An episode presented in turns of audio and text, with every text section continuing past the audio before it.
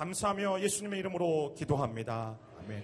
우리와 함께 하신 하나님 앞에 감사와 영광의 박수를 드리도록 하겠습니다.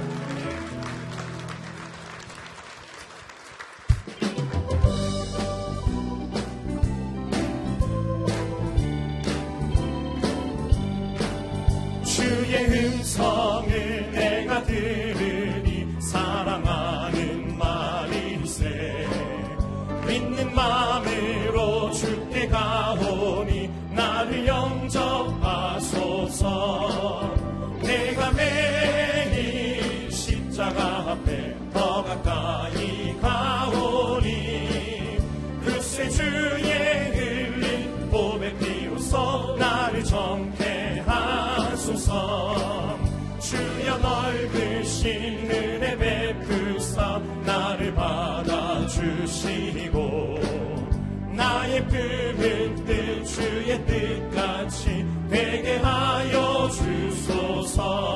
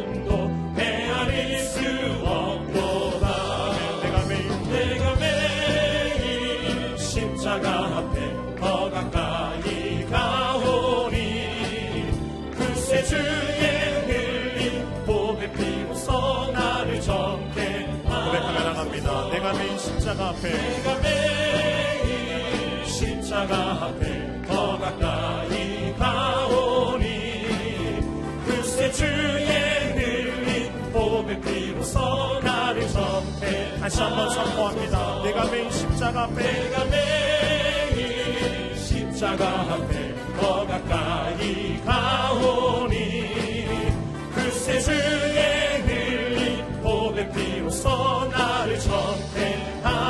내가 매일 십자가 앞에 내가 매일 십자가 앞에 더 가까이 가오니 글쎄 주의 흘린 비로소 나를 주의 볼로 속량하시 기뻐하시는 하나님 앞에 감사와 영광 박수를 드리도록 하겠습니다. 그 자리에 앉으셔서 계속 찬양하며 주 앞에 나아가도록 하겠습니다.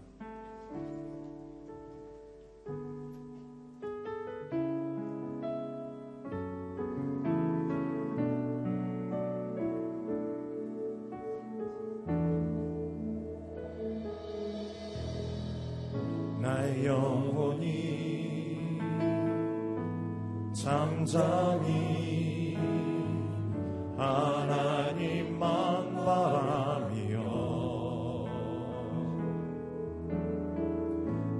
구원이 그에게서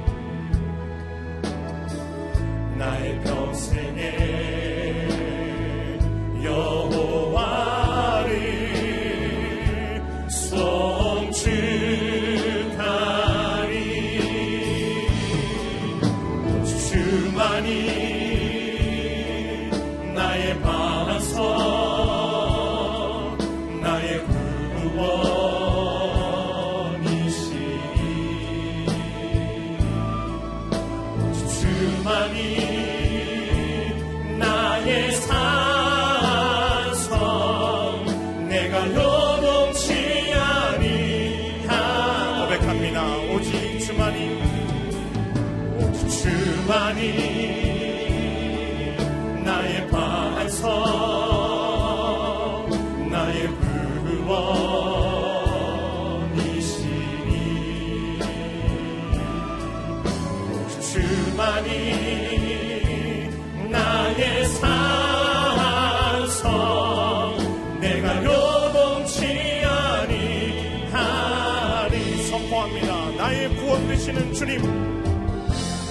나의 구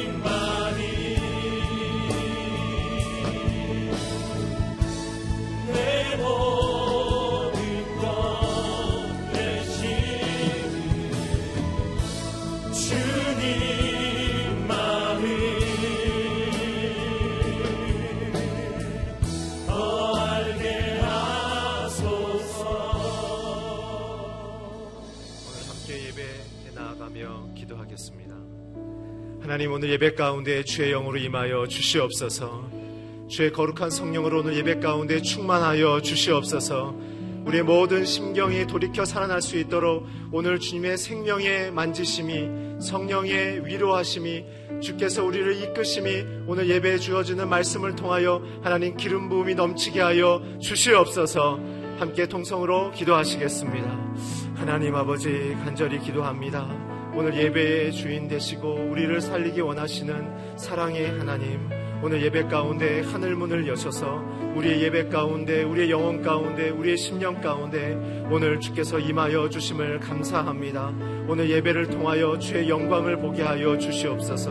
오늘 예배를 통하여 주의 생명을 우리가 얻게 하여 주시옵소서. 주님이 주신 참된 구원의 기쁨으로 우리가 날마다 나아가며 하늘의 보좌의 그 은혜와 사랑과 예배의 감격이 우리의 영혼 가운데서부터 흘러넘치게 하여 주시옵소서. 주님, 오늘 주께서 우리의 심령 가운데 함께하여 주셔서 십자가의 그 은혜, 십자가의 그 능력을 허락하여 주셔서 오늘 우리가 돌이켜 주께로 나아가게 하여 주시옵소서. 돌이켜 주님의 얼굴을 보게 하여 주시옵소서. 돌이켜 주님의 그 말씀 가운데 서게 하여 주시옵소서. 그래서 우리의 모든 심령이 하나님이 주시는 그 은혜와 사랑으로 새롭게 되게 하여 주시고 오늘 우리의 심령이 주님의 은혜를 깊이 경험함을 통하여 돌이켜 살아나는 역사가 우리의 심령 가운데 우리의 가정 가운데 이 조국과 대한민국 가운데 일어나게 하여 주시옵소서. 오늘 예배 가운데 주님의 기쁘신 은혜의 강이 흘러넘치기를 소망하오니 역사하여 주시옵소서. 우리 한 번 더 기도하실 때 오늘 선포되는 담임 목사의 말씀을 통하여 오늘 우리의 영혼 가운데 주의 말씀의 능력으로 우리를 새롭게 하여 주시옵소서. 하나님 우리의 마음 가운데 어두움과 상함과 지침과 고뇌와 갈등들이 오늘 그리스도의 십자가의 은혜 가운데 거함을 통하여 자유와 회복을 경험하게 하여 주시옵소서. 돌이켜 살아나는 역사가 오늘 말씀을 통하여 일어나게 하여 주시옵소서 함께 오늘 주어지는 말씀을 통하여 담임 목사님을 위하여 함께 기도하겠습니다. 하나님 간절히 기도합니다.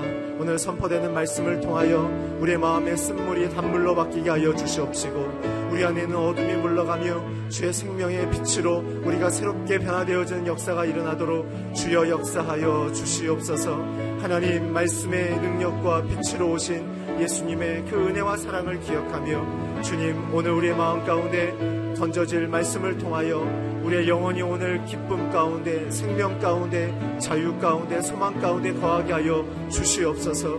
오늘 주님의 구원의 능력 소망의 능력 생명의 능력 하나님의 기름 부음의 능력을 경험할 수 있도록 오늘 주님 우리를 변화시켜 주시고 돌이켜 주께로 나아가게 하여 주시고 오늘 께서 주님이 주시는 참된 임재 가운데 주 안에 거하게 하여 주시옵소서 하나님의 은혜를 간구합니다. 좋으신 하나님 감사합니다.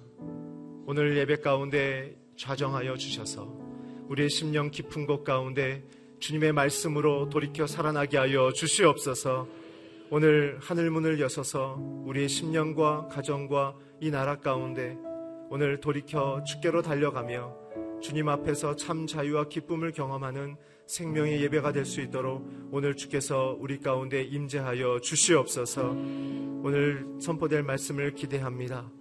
우리의 심령을 깨끗게 하여 주시고 오늘 들을 끼가 있게 하여 주시고 옥토와 같은 마음을 허락하여 주셔서 오늘 허락되는 말씀을 통하여 주님의 생명의 은혜를 경험하게 하여 주시옵소서 감사 찬양 드리고 예수 그리스도의 이름으로 기도했습니다. 예. 우리 좌우에 있는 성도분들에게 이렇게 한번 축복했으면 좋겠습니다. 돌이키면 살아납니다.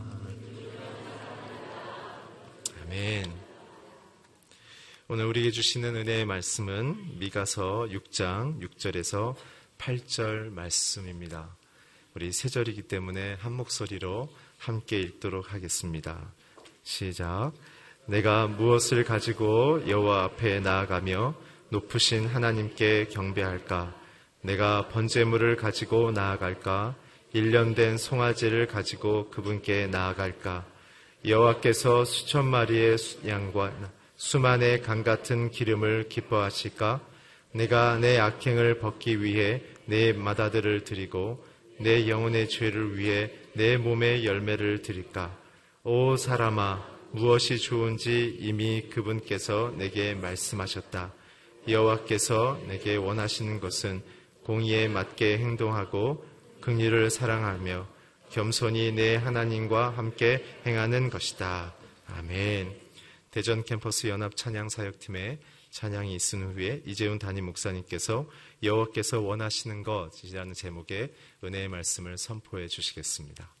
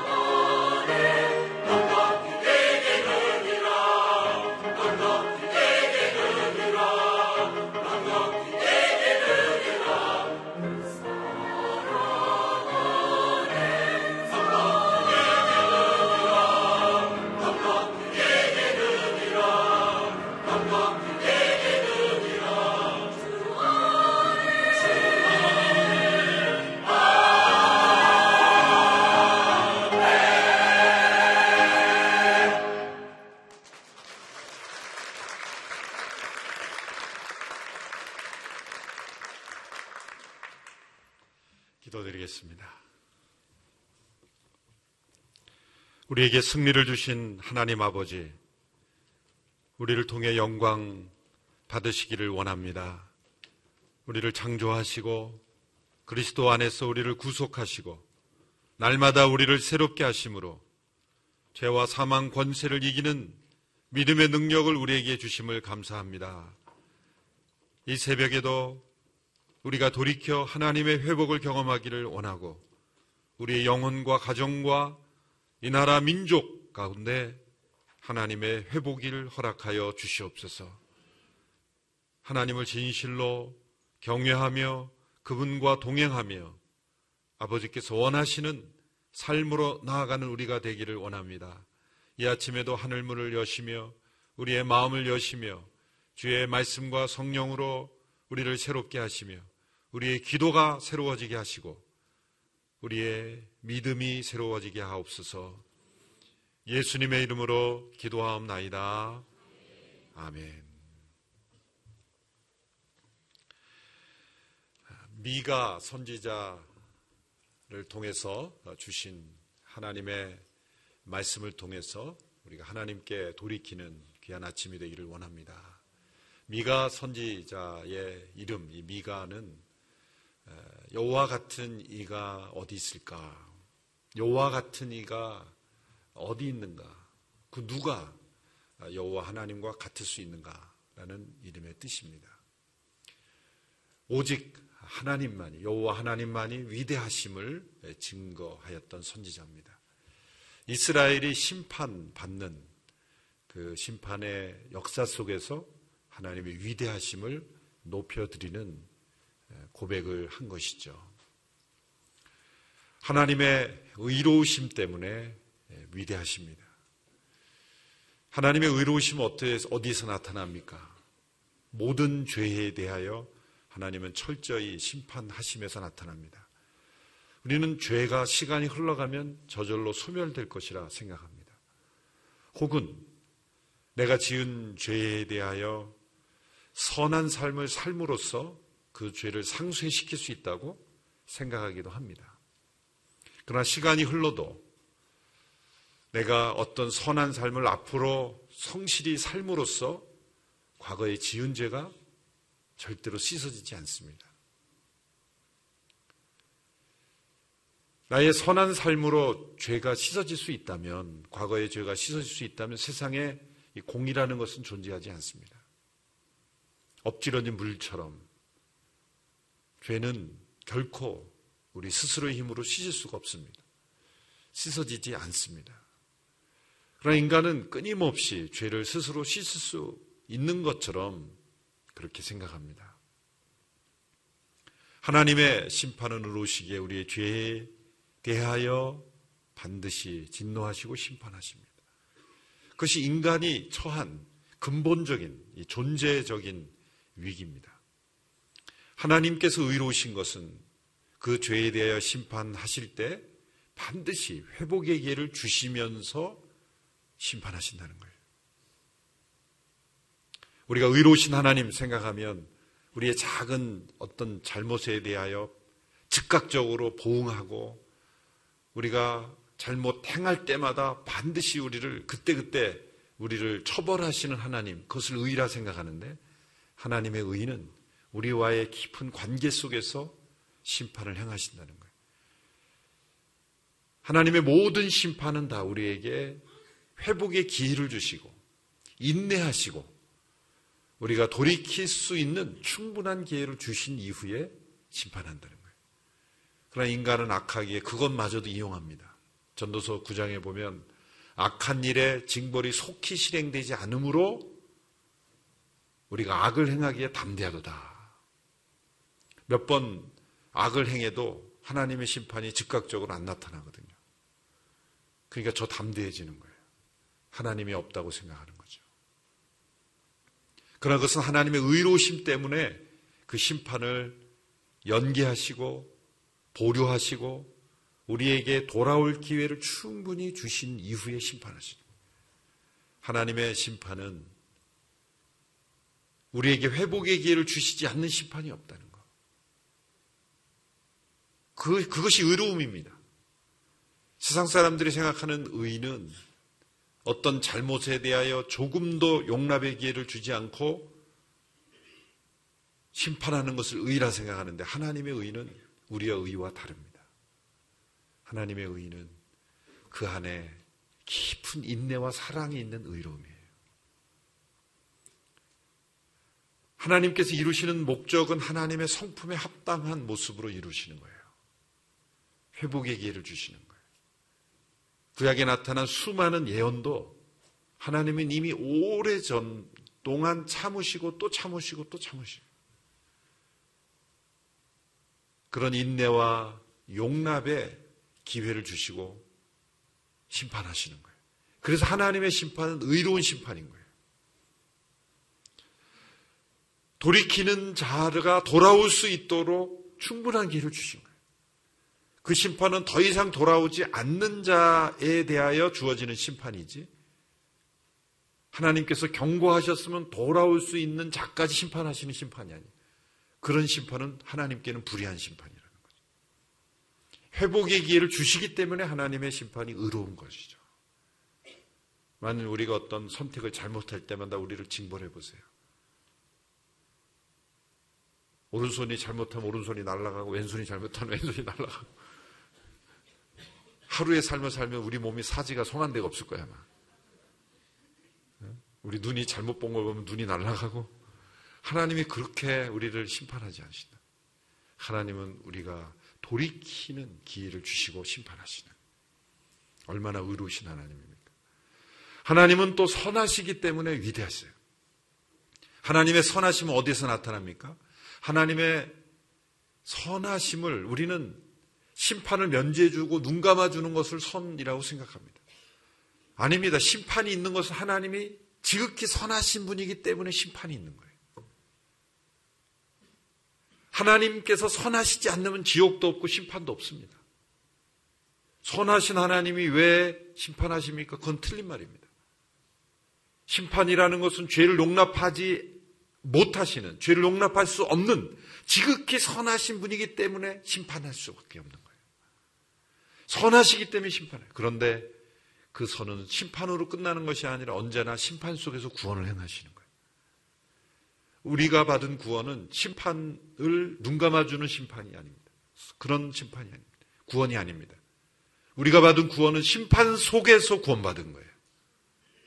출애굽한 백성들이 이스라엘 백성들이 좌우 인방과 문설주의 양의 피를 바르라 그랬죠. 그 피를 보고 넘어간다 그랬죠. 그것은 단순한 식별 표시만이 아닙니다. 그것은 애굽 땅에 그 임한 심판은 애굽의 그 지역 에어리어에 다 임한 심판이에요. 그 종족이 어떤 종족이든 그런데 하나님의 약속대로 그 양의 피를 좌우인방과 물선주에 바른 가정은 넘어간 것이거든요. 그것은 눈 감아준 게 아니라 거기에도 심판이 임한 거예요. 그런데 양이 대신 심판을 받은 거죠. 우리가 예수 그리스도를 믿고 구원을 받았다는 것은 우리가 받을 심판을 눈 감아주는 심판이 아니에요. 그러면 하나님은 선하신 분이 아니에요. 그런 선함이 아니라 눈 감아주는 게 아니라 묵인하는 게 아니라 우리가 예수님을 믿을 때 우리는 이미 심판을 받은 겁니다. 그리스도 안에서. 예수님께서 받은 심판으로 인하여 우리는 그 안에서 심판을 받았기에 그 심판 속에서 구원을 받은 거예요. 눈 감아주는 게 아닙니다. 그렇다면 하나님은 선하신 분이 아닙니다. 눈 감는 선하심이 아니라 불의를 조금도 용납하지 아니하고 죄는 반드시 심판하시는데 그 심판 속에서 하나님은 구원하신 하나님. 그래서 하나님은 선하신 하나님이세요. 이 새벽에 하나님의 의를 설명할 때 심판을 말하고 선을 말할 때 구원을 말해야 될 것 같은데 막 이게 섞여가지고 혼동이 되죠. 우리는 의를 말할 때는 조금도 용납이 없는 의를 말하고 선을 말할 때는 어떤 잘못도 눈 감는 선을 말하는데 하나님은 거예요. 하나님의 성품은 의와 선이 이렇게 하나가 되어 있는 분이에요. 정말 지극히 의로운 삶을 살기를 원하십니까? 그러면 용납하십시오. 인내하십시오. 쉽게 분노하지 마십시오. 지극히 선합니까? 그러면 악을 용납하지 말아야 됩니다. 단호해야 됩니다. 그리고 그 속에서 하나님의 구원이 나타나는 거예요. 그래서 하나님은 위대하신 분이에요. 우리는 이게 잘 안 돼요. 우리는 이것이 잘 안 됩니다. 의라고 말할 때는 인내가 없는 의를 말하고 선을 말할 때는 불의를 눈 감는 선을 말해요. 우리 하나님은 위대하신 분이죠. 네 종류의 사람이 있죠. 화와 관련돼서 분노와 네 종류의 사람이 있는데 첫 번째 사람은 화를 아주 쉽게 잘 내고 풀어지기도 아주 쉽게 잘 풀어지는 사람이 있어요. 두 번째 사람은 화를 쉽게 아 화를 이 새벽이라서 제가 제가 혼동이 되는 거예요. 잠깐 원고를 보겠습니다. 화를 좀처럼 잘 안 내지만 잘 안 내요. 그런데 쉽게 풀리지도 않아요. 그러니까 첫 번째는 화를 쉽게 잘 내고 쉽게 풀어지기도 잘해요. 두 번째는 화를 좀처럼 잘 안 내는데 한 번 화가 나면 또 쉽게 안 풀리는 사람이에요. 세 번째는 화를 좀처럼 잘 안 내지만 풀릴 때 너무 쉽게 잘 풀리는 사람. 네 번째는 화를 아주 쉽게 잘 내고 풀어지기는 전혀 안 풀어지는 사람이에요. 어떤 사람인지 한번 생각해 보세요. 새벽이 좀 복잡한데. 다시 한번. 나는 어떤 종류의 사람인가? 다시 한번 이야기하겠습니다. 첫 번째는 화를 아주 쉽게 잘 내고 풀어지기도 아주 쉽게 잘 풀리는 사람. 두 번째는 화를 좀처럼 잘 안 내지만 한 번 화가 나면 쉽게 안 풀리는 사람. 내지도 않을 뿐만 아니라 잘 풀리지도 않는 사람이죠. 세 번째는 화를 좀처럼 잘 안 내지만 화가 났어도 쉽게 잘 풀리는 사람. 네 번째는 화를 쉽게 잘 내고 풀어지기는 절대로 않는 사람. 네 번째는 성품이 악한 사람이죠. 쉽게 내고 안 풀리는 사람. 우리가 경건한 사람은 어떤 사람일까요? 우리 사지선다형의 답은 3번이 많다 그런 얘기가 있죠. 화를 점처럼 잘 안 내지만 풀어지기는 너무 잘 풀어지는 사람. 이게 경건한 사람이에요. 화를 쉽게 잘 내고 쉽게 잘 풀어지고 그게 그 다음이죠. 쉽게 잘 안 내지만 또 풀리지 않는 사람 이것도 문제예요. 우리 하나님은 어떤 분이실까? 우리 하나님은 의로우시고 선하신 하나님은 어떤 분입니까? 노하기를 더디하시는 하나님이세요. 그래서 의로우신 분이에요.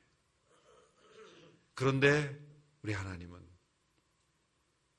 그 화를 쉽게 푸시는 하나님이세요. 우리는 우리 자신이 화를 쉽게 안 풀기 때문에 하나님도 안 푸실 거라고 그렇게 굳게 믿고 삽니다. 우리 하나님은 나에 대한 화를 안 푸셨을 거야. 이것이 부모님이 이 분노를 잘 내고 한번 분노하면 잘 안 푸는 그런 부모님 밑에서 자란 자녀는 하나님도 그런 하나님 거라고 생각해요. 하나님은 나에 대해서 쉽게 화내시고 한 번 화나시면 뒤끝이 오래가는 영원토록 가신 하나님. 그렇게 하나님에 대한 오해를 갖고 있죠. 오해를 갖고 있죠. 그러나 우리가 생각하고 경험하고 추측하고 믿고 있는 그런 하나님과 전혀 다르게 하나님은 노하기는 더디하시고 풀기는 너무 쉽게 푸시는 뒤끝이 없으신 하나님. 미가서가 그런 하나님을 고백하고 있습니다. 미가서 7장 18절 19절의 말씀 우리 같이 읽어볼까요? 시작. 주와 같은 하나님이 어디 있겠습니까? 주는 주의 소유, 주의 백성 가운데 남은 사람들의 허물을 너그럽게 대하시며 죄악을 용서하십니다. 오래도록 진노하지 않으시니 이는 궁율 베풀기를 기뻐하시기 때문입니다. 다시 우리를 불쌍히 여기시고 우리의 죄악을 밟아서 우리의 모든 죄를 바닥 속 깊은 곳에 던져주소서. 제가 말씀드린 내용이죠. 허물을 너그럽게 대하시고 용서하시고 오래도록 진노하지 아니하시고 궁유를 베풀기를 기뻐하신다. 진노하시기는 싫어하시고 용서와 긍휼은 기뻐하시는 거예요. 여러분 우리의 성품이 이런 성품이 되게 하여 주십시오. 노하기는 아주 더디요. 어지간해서 화 안 내요. 한번 화가 났는데도 풀리기를 너무 잘 풀려요. 세상을 그렇게 살면 좀 무시당하지 않을까 그러지 않으세요? 그렇지 않습니다. 이 하나님의 성품을 담게 하소서. 하나님 우리의 죄악을 바닥 속 깊은 곳에 던져버리는 거예요. 못 찾는다는 거예요. 하나님 우리의 죄악을 바닷속 깊은 곳에 던지시고 이런 편말을 붙여놓으시는 걸 제가 카툰으로 본 적이 있어요. 낚시 금지.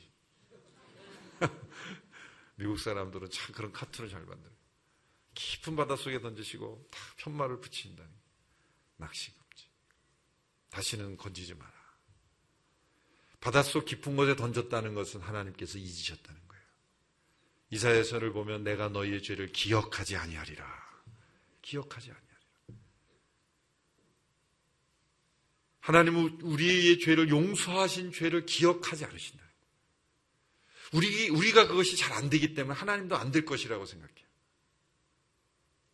우리가 지상에서 죄를 많이 져서 부끄러운 삶을 살았어요. 근데 그리스도 안에서 용서받았어요. 근데 우리 기억 속에는 그 자신의 죄가 남아 있어서 늘 죄송하고 미안한 마음이 있어요. 천국에서 주님을 만났는데 부끄러운 거예요. 너무 부끄러운 거예요. 그래서 몸을 비비고 이렇게 자주 얼굴을 마주 대하지 못할 정도로 그렇게 주님 앞에 부끄러워하는데 가만히 보니까 모르시는 것 같아요.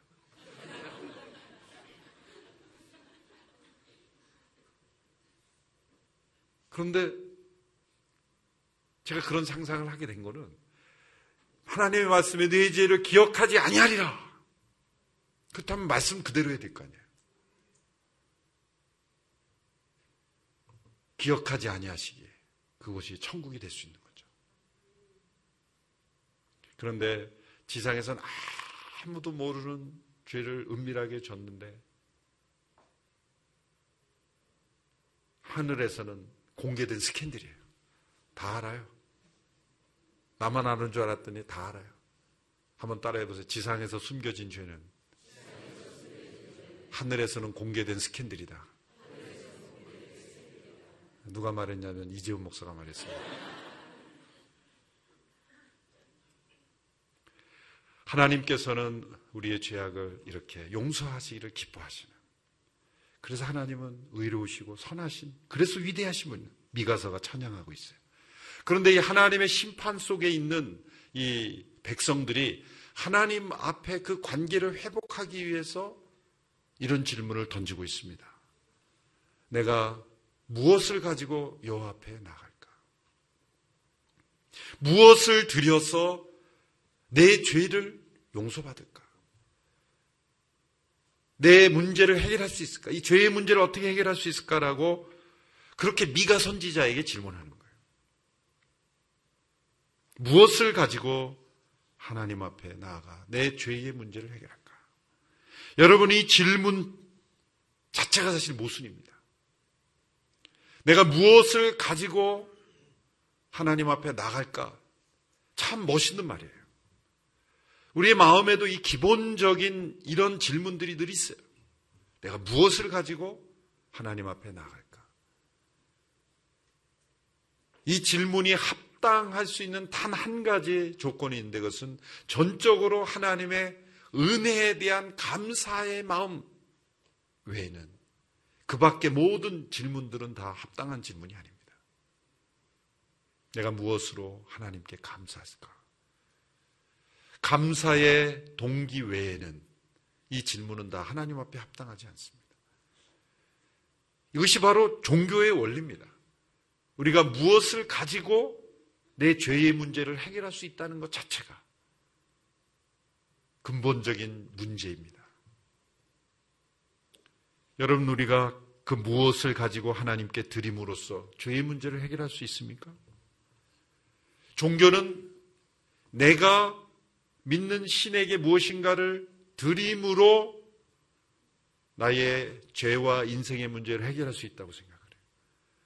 인간이 주는 그 무엇을 받는 신은 신이 아닙니다. 참된 신은 아닙니다. 우리가 믿는 하나님은 우리가 드리는 그 무엇을 받으시는 그 무엇이 필요한 하나님이 아닙니다. 천지 만물이 다 하나님의 것이고 만물을 통치하시는 그분께 우리가 그 무엇을 드림으로써 관계를 회복할 수 있습니까? 우리가 하나님께 아무리 많은 것을 드린다 할지라도 우리는 하나님께 드린 것이 아닙니다. 하나님을 받는 자로 만드는 것은 진정한 신앙이 아니에요. 신앙생활 하다가 본인이 돌이킨다고 할 때 이런 말을 쓰는 거 굉장히 위험합니다. 내가 이제부터는 좀 하나님을 위해 일해야 되겠다. 말 자체가 틀린 말이 없는 것처럼 보이지만 의도는 알지만 말은 틀린 말입니다. 우리가 하나님을 위해 일한다는 것 자체가 말이 안 돼요. 하나님은 우리의 도움이 필요하지 않으신 분이기 때문에. 내가 하나님을 위해서 일한다. 하나님의 영광을 위하여 우리가 산다는 개념하고 내가 하나님을 위해서 일한다는 것하고는 다른 겁니다. 나의 삶 전체가 하나님께 영광이 되게 하는 그 개념을 떠나서 내가 하나님을 위하여 무엇을 드린다. 하나님은 받지 않으세요. 다윗이 자신은 백향목궁에 있고 하나님의 법계가 천막 안에 있는 것을 죄송스럽게 여겨서 나단 선지자에게 내가 하나님의 전을 지어 드리겠다. 나단 선지자는 기뻐하였고 좋아했죠. 당신의 마음에 있는 대로 행하소서. 이렇게 컨펌을 해줬어요. 하나님은 그날 밤에 나단 선지자에게 책망하십니다. 내가 언제 나를 위하여 집을 지라 그랬는데. 내가 광야를 지날 때 내 법계가 천막이 있다고 불평한 적 있느냐? 너가 나를 위해서 집을 짓단 말이냐? 그건 말이 안 된다. 내가 집을 지을 능력이 없어서 지금 안 짓는단 말이냐? 아니다. 내가 너를 위하여 집을 지어주겠다. 내가 다윗을 위하여 집을 짓겠다. 히브리어 집이라는 단어와 왕조라는 단어와 같은 단어를 써요. 신기하죠. 하나님은 이 word play를 통해서 다윗이 하나님을 위하여 뭔가 해보겠다는 게 아니다. 내가 너를 위하여 다윗 왕조를 세우겠다. 그건 뭡니까? 다윗의 후손을 통해 예수 그리스도의 나라를 세우시겠다는 거예요. 기가 막힌 메시아 예언을 그 상황을 통해서 하십니다. 우리가 하나님을 위하여 뭔가를 드리겠다는 것 자체가 모순입니다. 우리가 드리는 어떤 것도 우리의 죄를 용서받을 수 없으며 우리가 하나님을 도와드리는 것도 아닙니다. 그것을 통해서 하나님의 한과의 나와의 관계를 회복할 수 없다는 거예요.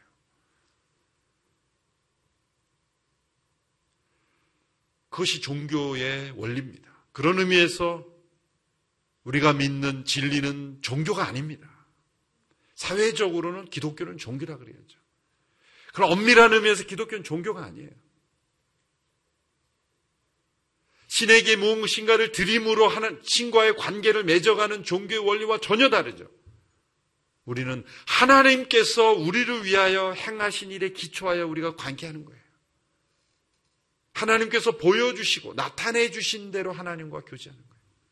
인간이 만들어낸 어떤 것이 아니에요. 내가 무엇을 가지고 그 하나님과 교제할까를 만들어내는 방법과 제도를 통해 하나님과 교통하는 게 아니에요. 하나님께서 우리에게 보여주신 길을 그 제시해주신 진리를 따르는 것 뿐이에요. 그러면서 기독교는 종교가 아니에요. 그렇다고 어린 자녀들에게 기독교는 종교가. 그래서 학교에서 시험 보는데 종교가 아닌 것은 그때 기독교 이렇게, 이렇게 하면 안 돼요. 그렇게 하라는 게 아니라 진, 설명하자면 진짜 참된 종교. 종교라는 단어 쓰면 진짜 참된 종교. 그럼 다른 사람들이 다른 종교인들은 너희만 참되냐고 그렇게 교만하다 그렇게 얘기하겠죠. 모든 종교들은 누 무엇인가를 해라. 그러면 신이 용납할 것이다. 그러나 하나님은 말씀하시면 넌 다 이루어졌다. 하나님께서 이루신 걸 받아들이는 거예요. 우리가 무엇으로 우리가 의로워질 수 있느냐? 없다는 거죠. 지금 이 미가서에 나오는 이 고백들은 보세요. 우리가 무엇을 가지고 하나님 앞에 나갈까? 번제 1년 된 송아지를 가지고 나갈까? 수천의 순양과 수만의 강 같은 기름을 기뻐할까? 양으로 승부하려는 거죠. 수많은 양을 수많은 재물의 이를 하나님께서 기뻐하실까? 많은 양의 봉사, 많은 양의 헌금, 많은 양의 어떤 이 양적인 것으로 많은 날의 노력 그것으로 과연 우리의 죄 문제를 해결할 수 있습니까? 심지어는 질적으로 추구해 보려고 합니다. 동물의 양이 많이 않다면 사람의 생명을 드릴까? 실제로 암몬 족속들은 몰렉이라는 그들의 신에게 자기의 자녀들을 바쳤죠. 그리고 놀랍게도 유다의 아스 왕 도 자신의 아들을 제물로 바쳤어요. 이방인의 습관. 그래서 율법에 분명히 금지하고 있어요. 예레미야도 이거 신랄하게 비판했죠. 여러분 이렇게 우리가 무엇을 가지고 이 문제를 인간의 죄의 문제, 인간의 근본적인 문제를 해결하라고 하는 것의 최고 절정이 바로 중세의 면죄부 아닙니까? 중세의 면죄부는 분명하게 면죄부를 통해 죄를 용서받는다고 가르쳤죠. 그 면죄부를 팔아서 십자군 전쟁에 비용을 마련했고 그 면죄부를 팔아서 성 베드로 성당의 건축 기금을 마련했고 그 면죄부를 팔아서 교황의 모든 활동비를 만들었고 그래서 로마에 혹시 여행 가시면 성 베드로 성당을 보고 그 웅장하고 아름다운 모습을 보면서 하나님을 찬양하지 마시기를 바랍니다. 사실 면죄부 비용으로 만든 건축물이에요. 종교라는 이름으로 면죄부를 만든 요한 테첼이라는 그때 면죄부 판매 책임자죠. 그 사람이 이렇게 설교했어요. 이 면죄부는 죄를 용서하는 능력이 있습니다. 현재의 죄뿐만 아니라 과거의 죄, 자신의 죄뿐만 아니라 조상의 죄도 용서하는 능력이 있습니다. 여러분의 동전으로 부모들의 죄를 용서받고 부모를 천국으로 보낼 수 있습니다. 지금 연옥에서 신음하는 그 부모를 여러분들이 이 면죄부 헌금을 내서 여러분의 동전이 그 동전괴에 떨어지는 순간 연옥에서 천국으로 갑니다. 그때 수많은 사람이 아멘 그리고 동전을 넣죠. 인간이 무엇을 드림으로 여러분의 죄가 용서됩니까? 여러분이 드리는 헌금으로 관계를 회복하실 때 생각하지 마십시오. 그런 의도라면 헌금하지 마십시오. 올바른 진리가 아닙니다. 내가 헌금을 많이 하면 내 죄가 상쇄될 거라고 생각하면 여러분은 헌금은 면죄부 헌금을 만드는 거예요. 절대 하지 마십시오. 오직 은혜에 대한 감사 그 자체가 우러나오지 않으면 하지 마십시오.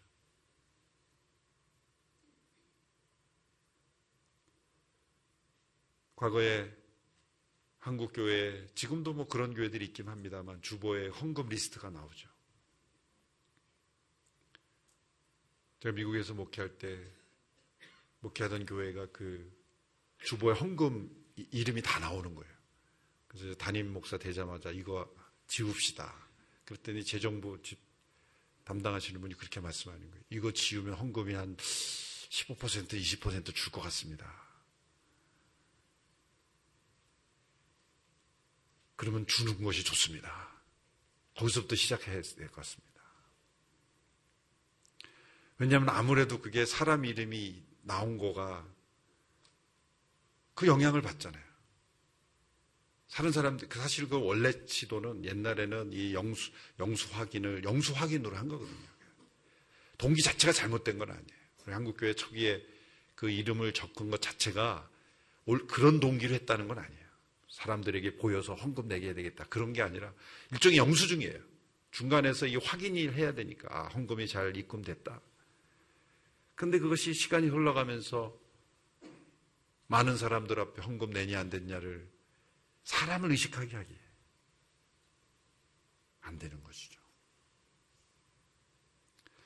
어떤 것도 헌금의 문제, 봉사의 문제, 어떤 것도 그 무엇으로도 아무리 많은 헌신도 나의 죄의 문제를 상쇄시킬 수 없다는 거예요. 그걸 그렇게 생각하는 순간 그는 또 하나의 면죄부를 만들 수 있는 거예요. 내 죄의 해결을 위해서 내가 무엇을 가지고 하나님 앞에 나갈까? 이것이 바로 종교개혁이 필요한 이유입니다. 인간 스스로가 만들어낸 그 무엇도 하나님과의 회복을 만들어 오지 못하는 거예요. 8절의 말씀 보십시오. 우리 같이 읽어볼까요? 8절 말씀. 시작. 무엇이 좋은지 이미 그분께서 내게 말씀하셨다. 여호와께서 내게 원하시는 것은 공의에 맞게 행동하고 궁유를 사랑하고 겸손히 내 하나님과 함께 행하는 것이다. 하나님께서는 이미 선한 것이 무엇인지를 알려주셨습니다. 하나님께 드리는 진정한 경배가 무엇인지 하나님께서 원하시는 것이 무엇인지 이미 보여주신 거예요. 우리가 고안해낸 어떤 그 무엇이 아니라 이미 우리에게 알려주신 것을 따르는 거예요. 그것은 무엇입니까? 하나님께서 원하시는 그 무엇이란 아무것도 없어요. 하나님께서 원하시는 것은 그 무엇이 아니에요. 바로 우리입니다. 왓이 아니라 후예요. 하나님께서 무엇을 원하시는 게 아니라 누구를 원하시는 거예요. 왓이 아니라 후입니다. 하나님께서 사람에게서 무엇을 원하시지 않고 그 사람 자신을 원하신다는 거예요. 그 사람의 심령, 그 사람의 성품을 원하신다는 거예요. 그 마음 속에 하나님의 성품이 심어지기를 원하시는 거예요. 우리 하나님이 어떤 분이십니까? 공의로 행하시는 분이에요. 그래서 그 하나님의 자녀는 하나님의 자녀의 삶 속에 공의로운 삶이 이루어지는 것을 원하시는 거예요. 하나님이 빛이시기에 빛의 자녀는 빛 가운데 행하는 거죠. 어둠이 없는 거죠. 하나님의 백성들이 사는 삶 속에 공의가 이루어지는 거예요. 이사야 5장 7절에 보면 그러나 하나님께서 기대하시는 그 같은 미가 선지자 시대에 활동했던 이사야 선지자를 통해 이렇게 안타까워하셨죠. 그렇다 만군의 여호와의 포도원은 이스라엘의 집이며 그분의 기쁨이 되는 식물은 유다 사람들이다. 그분은 공의를 기대하셨는데 오히려 피 흘림만 있다니. 정의를 기대하셨는데 오히려 울부짖음만 있다니. 이렇게 안타까워하셨어요. 솔로몬 왕국 시대에 스바 여왕이 솔로몬을 와서 어, 그렇게 예물을 가지고 감탄한 고백은 공의와 정의로 통치한다는 거였어요. 열왕기상 10장 9절의 말씀 보시면 왕이 하나님 여호와를 찬양합니다. 그분이 왕을 기뻐해 왕을 이스라엘의 왕자에 앉히셨으니 말입니다. 여호와께서 이스라엘 영원히 사랑하셔서 당신을 왕으로 삼아 공평과 의를 지속하게 하신 것입니다. 솔로몬이 타락하기 이전에 전반부는 공평과 정의로 통치했다는 거예요. 이스라엘의 오직 두 왕만이 공의로운 왕으로서 그 성적표 A 플러스를 받았던 왕이 두 사람이에요. 한 사람은 여호사밧, 또 한 사람은 요시아 왕이죠. 여호사밧은 이름 자체가 여호와가 재판장이시다. 그 이름처럼 했습니다. 사회의 모든 영역, 사회, 교육, 경제, 사법 모든 영역에 있어서 공평과 정의가 이루어진 두 왕입니다. 예레미야가 요시아의 아들 여호야김을 책망할 때 그 아버지를 예를 들면서 이렇게 꾸짖습니다. 예레미야 22장 15절 16절 말씀 같이 읽어보겠습니다. 시작. 백향목을 더 많이 썼기 때문에 내가 왕이 되는 것이냐? 내 아버지는 먹고 마시는 것으로 만족하고 정의와 의를 행하지 않았느냐? 그때 그는 모든 것이 잘 됐다. 그가 가난한 사람과 궁핍한 사람의 주장을 변호했고 그래서 모든 것이 잘 됐다. 바로 이것이 나를 아는 것 아니냐? 여호와의 말이다. 백향목을 많이 썼기 때문에 왕이 되는 것은 위험한 거예요. 백향목을 많이 썼기 때문에 왕이 되는 것이 아니라 정의와 공의를 행했기 때문에 왕이 되는 이 나라 민족이 잘 되려면 정의와 공의를 행하는 사람이 지도자가 돼야 돼. 백향목을 많이 썼기 때문에 왕이 되는 자가 되면 안 돼. 지도자가 되면 안 돼. 공의와 정의를 행했기. 모든 것이 잘 됐다. 정말 이 나라가 잘 되는 것은 사실 경제 우선주의 정책이 아닙니다. 사람들이 경제 우선주의 정책을 자꾸 내세우면 민심이 표를 찍어줄까봐 자꾸 정치가들이 했는데 그건 모르는 거예요. 경제 우선주의 정책이 아니라 의롭고 정의로운 나라, 공평과 정의가 실행되는 나라. 그것을 우선적으로 할 때 모든 것이 잘 되는 거예요. 이거는 요시아와 여, 이 여우사바 시대간이 아니라 하나님이 정의롭고 공의로우신 분위기에 그대로 행하는 자는 잘 되게 하시는 거예요. 이것이 나를 아는 것이다. 이것이 내가 원하는 것이다. 두 번째는 궁유를 사랑하는 것이죠. 이 궁유는 호세아서에 나오는 햇세드의 사랑입니다. 공의롭게 행하는 것은 아모스서의 메시지를 요약한 것이고 또 궁유를 사랑하는 건 호세아서의 메시지를 요약한 거예요. 하나님의 성품을 닮으면 공의뿐만 아니라 이 햇세드의 성품이 나타나요. 무조건적인 사랑이죠. 그리고 실패하지 않는 견고한 사랑이죠. 마태복음 5장 산상순에서 햇세드의 사랑을 말씀하셨습니다. 마태복음 5장 43절에 48절의 말씀을 보시면 제가 한번 쭉 읽어 보겠습니다.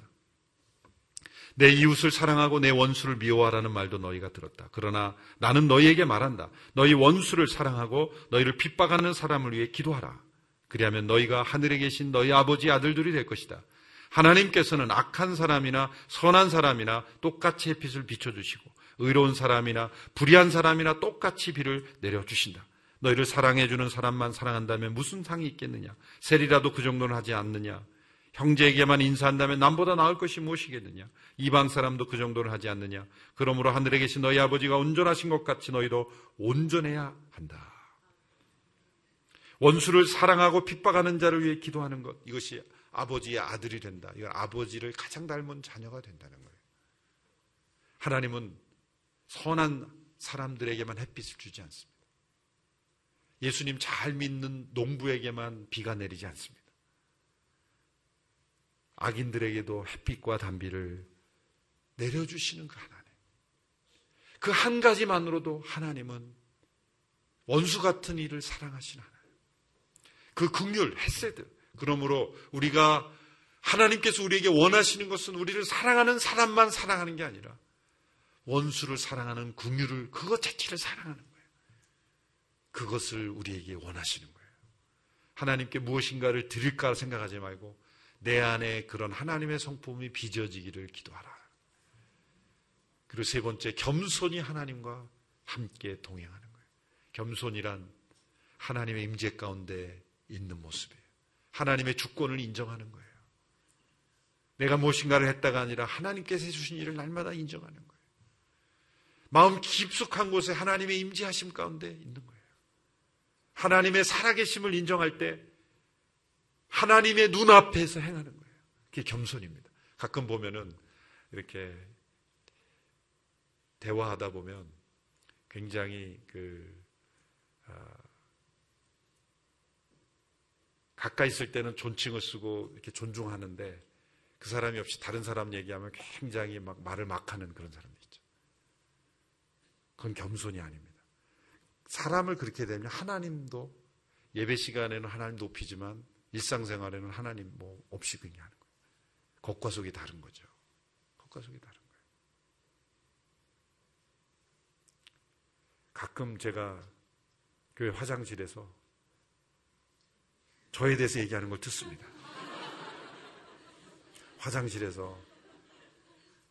그런데 한 번은 제가 굉장히 놀랐어요.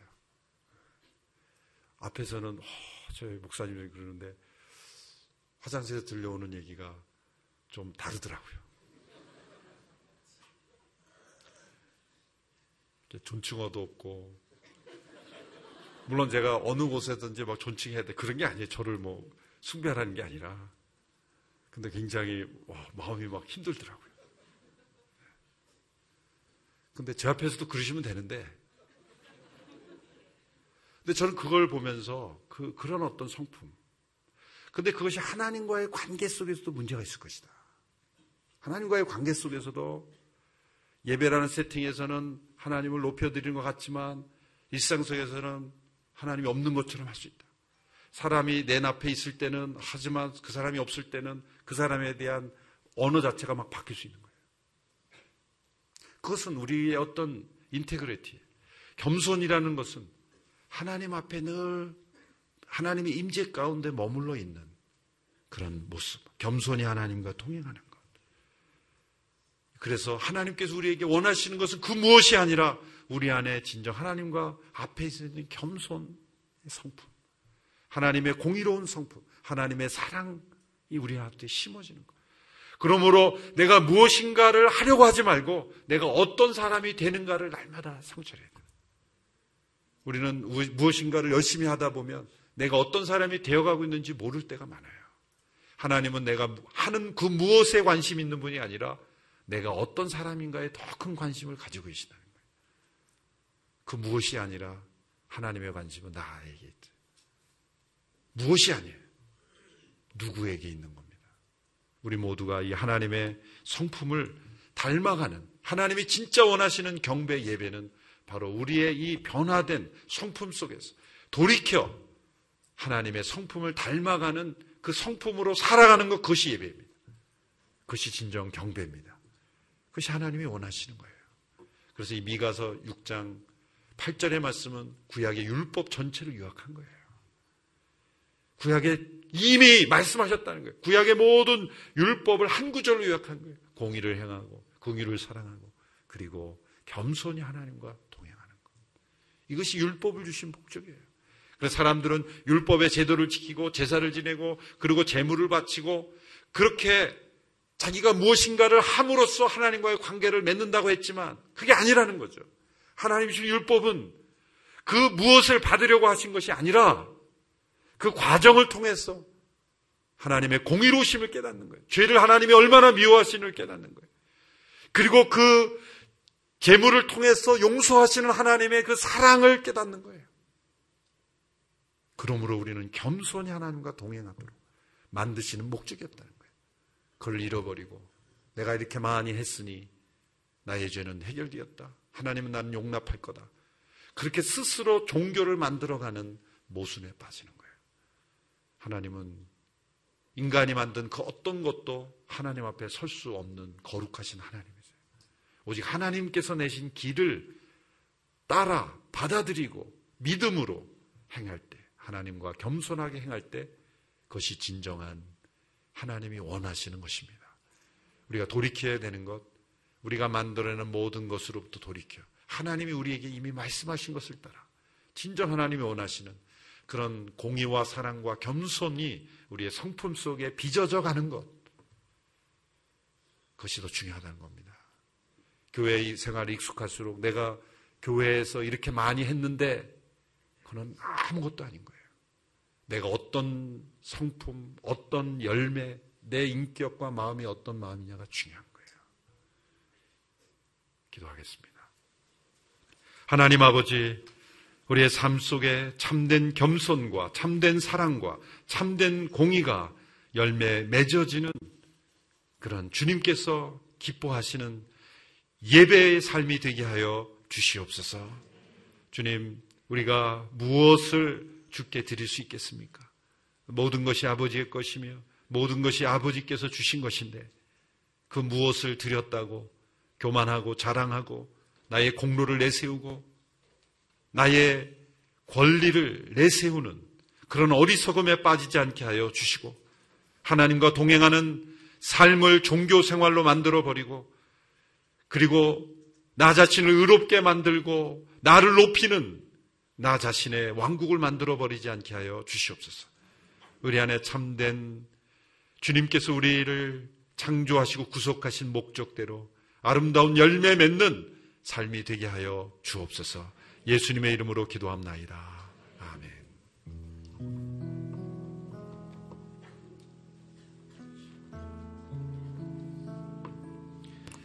오늘 주신 말씀 우리 마음에 새기면서 우리가 예배를 마치기 전에 함께 기도했으면 좋겠습니다.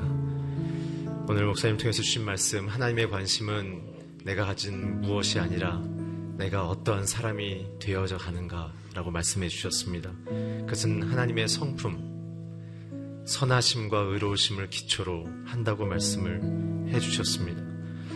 저와 여러분은 어쩌면 우리의 죄악을 하나님 앞에서 묻어버리고 돌이키지 않기 때문에 우리에게 행하신 하나님의 그 선하심을 받았음에도 불구하고 우리는 나의 가족에게, 나의 이웃에게 주님의 선하심을 보여주지 못한 상황이 있습니다.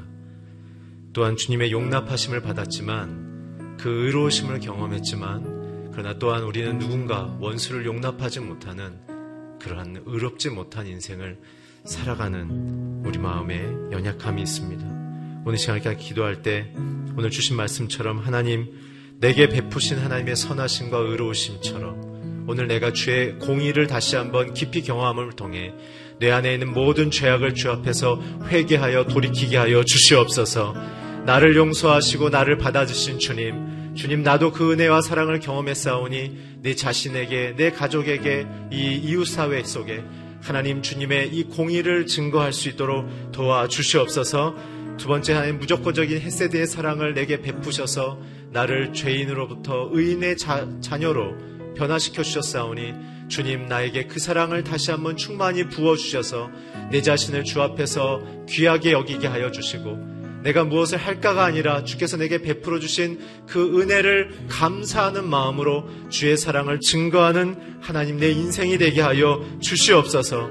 또한 더불어 겸손히 행함을 통하여 주께서 내가 행하실 일이 무엇인지를 기대하고 소망하며 감사하는 마음을 통해 주님 내 인생을 통하여 주의 뜻이 이루어 주시옵소서 주의 성품이 드러나 하나님 내 가정과 교회와 이 조국과 민족 가운데 주님의 살아계심을 증거할 수 있는 하나님의 자녀가 되게 하여 주시옵소서 우리 한번 통성으로 기도하겠습니다. 하나님 감사합니다. 오늘 우리를 죄에서 건져내어 주셨고 우리의 영혼 가운데 주의 은혜와 사랑으로 채워주셔서 하나님 우리를 주의 의로운 자녀로 삼아주심을 감사합니다. 하나님 우리 안에 주의 성품을 부어주시옵소서 나를 통하여 주의 이름과 주의 그 높으신 성품이 무엇인지를 세상 가운데 가정 가운데 보여주길 원하시는 주님 먼저 내가 내 안에 있는 죄악들을 주 앞에 고백하며 나가오니 하나님 내 안에 있는 모든 어둠과 죄악들을 예수님의 보혈을 피로 정결케 하여 주시고 깨끗게 하여 주시옵소서. 그래서 내 안에 있는 예수 내 안에 있는 그 은혜의 사랑만이 감사로 하나님 날마다 고백됨을 통해 주님의 그 크신 공의가 또한 햇세드의 사랑이 주님의 그 동행하시는 그 붙드심에 대하여 겸손히 주님과 함께 걸어갈 수 있도록 나의 영혼과 인생을 붙잡아 주시옵소서.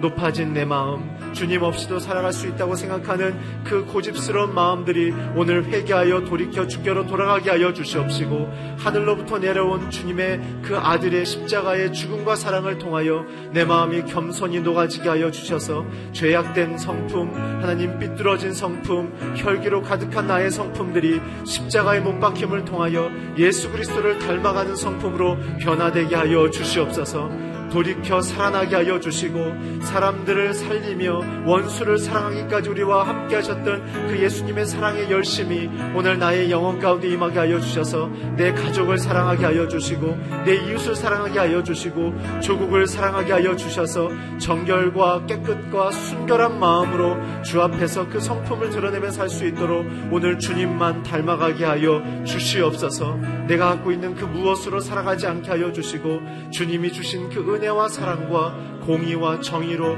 겸손히 주 앞에 살아가도록 그래서 가정이 회복되어지며 나라가 회복되도록 역사하여 주시옵소서. 살아계신 하나님 감사합니다. 오늘 우리의 영혼을 죄악과 어둠 속에 두지 아니하시고 우리의 죄악을 주께서 용서하셔서 저 멀리 바닷속에 던져주시고 다시는 꺼내지 않도록 주께서 우리를 용서하여 주심을 감사드립니다. 하나님 우리가 용서받은 자로 오늘 주께서 우리에게 베푸신 선하심과 의로우심을 용납과 불의를 용서하신 그 하나님의 사랑을 경험한 자로 서게 하여 주셔서 그 깊으신 주님의 성품을 감사하며 그 은혜만을 찬송하는 인생 되게 하여 주시옵소서 하나님 그를 통하여 우리 인생 가운데 베풀어 주신 정의와 공의 그리고 헤세드의 사랑 그것을 붙들며 살아갈 때 내게 베풀어 주신 그 하나님의 용서와 자유와 또한 무조건적인 용납하심을 우리가 또한 내 자신에게 고백하며 내 가족에게 그것을 증거하며 내 이웃과 이 조국에게 보여줄 수 있도록 하나님의 은혜의 그 성품을 증거할 수 있는 감사하는 성도의 인생을 살게 하여 주시옵소서. 특별히 하나님 매 순간마다 오늘 주신 말씀처럼 겸손히 주께서 내 인생의 결정권자이며 통치자이심을 고백함을 통하여 주만 바라보며 주만 섬기며 주만 따라 살게 하여 주시옵소서 하나님 이를 통하여 나의 가정 가운데 이 조국 가운데 주의 공의와 정의로 하나님의 귀한 성품대로 회복되어지며 변화되어져 돌이켜 살아나는 역사가 일어나게 하여 주시옵소서. 지금은 우리 주 예수 그리스도의 은혜와 하늘 아버지의 놀라운 사랑과 성령님의 감화 감동 역사하심이 오늘 주님이 주시는 정의와 그리고 햇세드의 사랑과 또한 주님의 통치자 되심을 믿고 따르는 겸손함을 쫓아 살기를 소망하는 모든 성도님들의 삶과 가정과 이 나라와 이 민족 위에 전 세계에 흩어져서 주의 복음을 전하시는 선교사님과 그들의 사역과 가정 위에 지금부터 영원히 함께하기를 축원하옵나이다.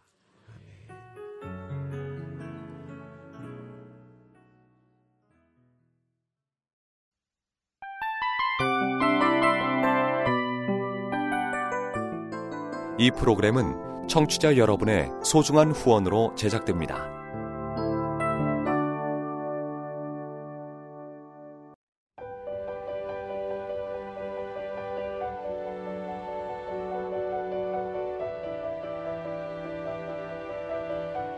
세상에는 수많은 교회들이 있지만 더 깊이 있는 말씀 강해를 찾기 위해 크기로만 교회를 선정하지 않습니다. 보다 좋은 영적 콘텐츠를 더 많이 나누기 위해 방송비를 받지 않습니다. 1년 365일 복음만 전하고 싶어서 우리는 광고를 하지 않습니다. 온누리의 복음을 땅끝까지 CGN TV와 함께 땅끝 성교사가 되주세요